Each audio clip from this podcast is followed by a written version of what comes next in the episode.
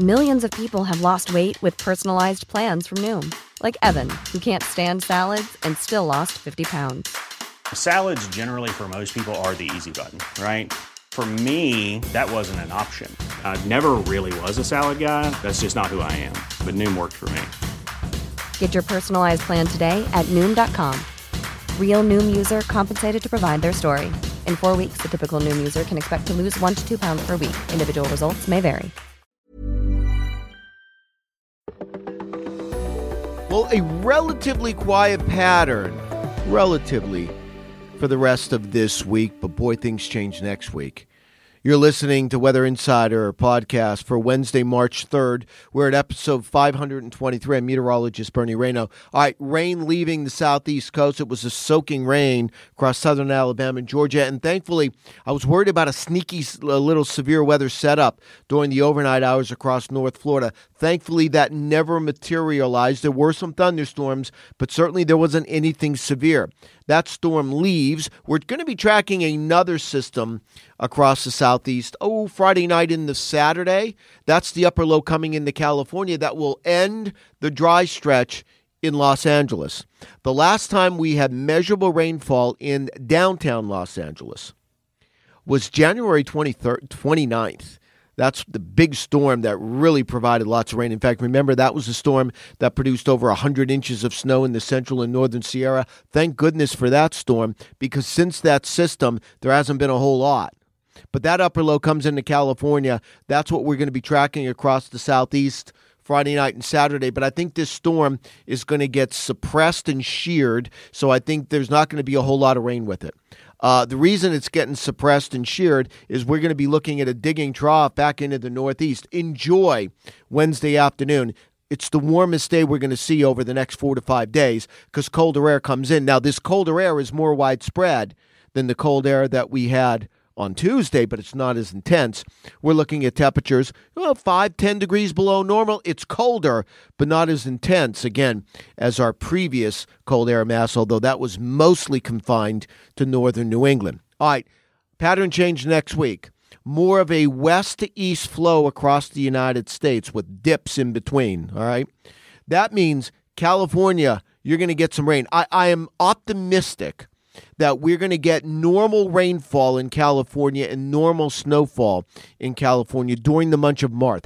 March. I don't think we're going to make up the deficits.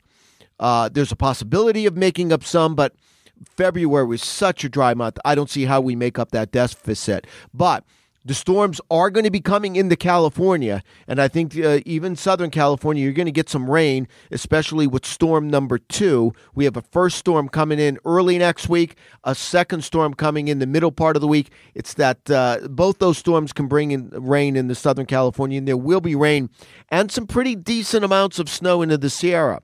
Now, with that kind of jet stream configuration and high pressure off the East Coast next week, severe weather starts to ramp up.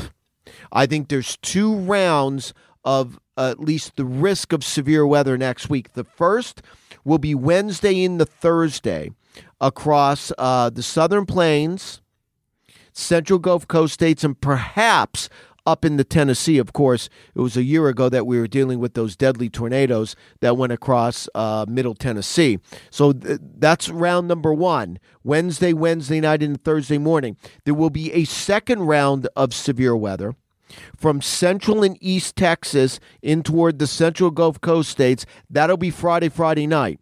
Now, I don't have the specific details. I'm not saying that there's going to be a widespread severe weather outbreak, but I do think the risk for severe weather is ramping up next week. Wednesday, Wednesday night, then Friday, Friday night. So we're going to keep an eye on that. We are running below our severe weather. You know, we, we get severe weather in the early part of the year. The number of tornadoes that we've seen so far, I believe it's 24. That's the lowest total, I believe, since 2005. So thankfully, we haven't had a lot of severe weather, but I think we start ramping things up mid to late next week. Make sure you check out AccuWeather.com.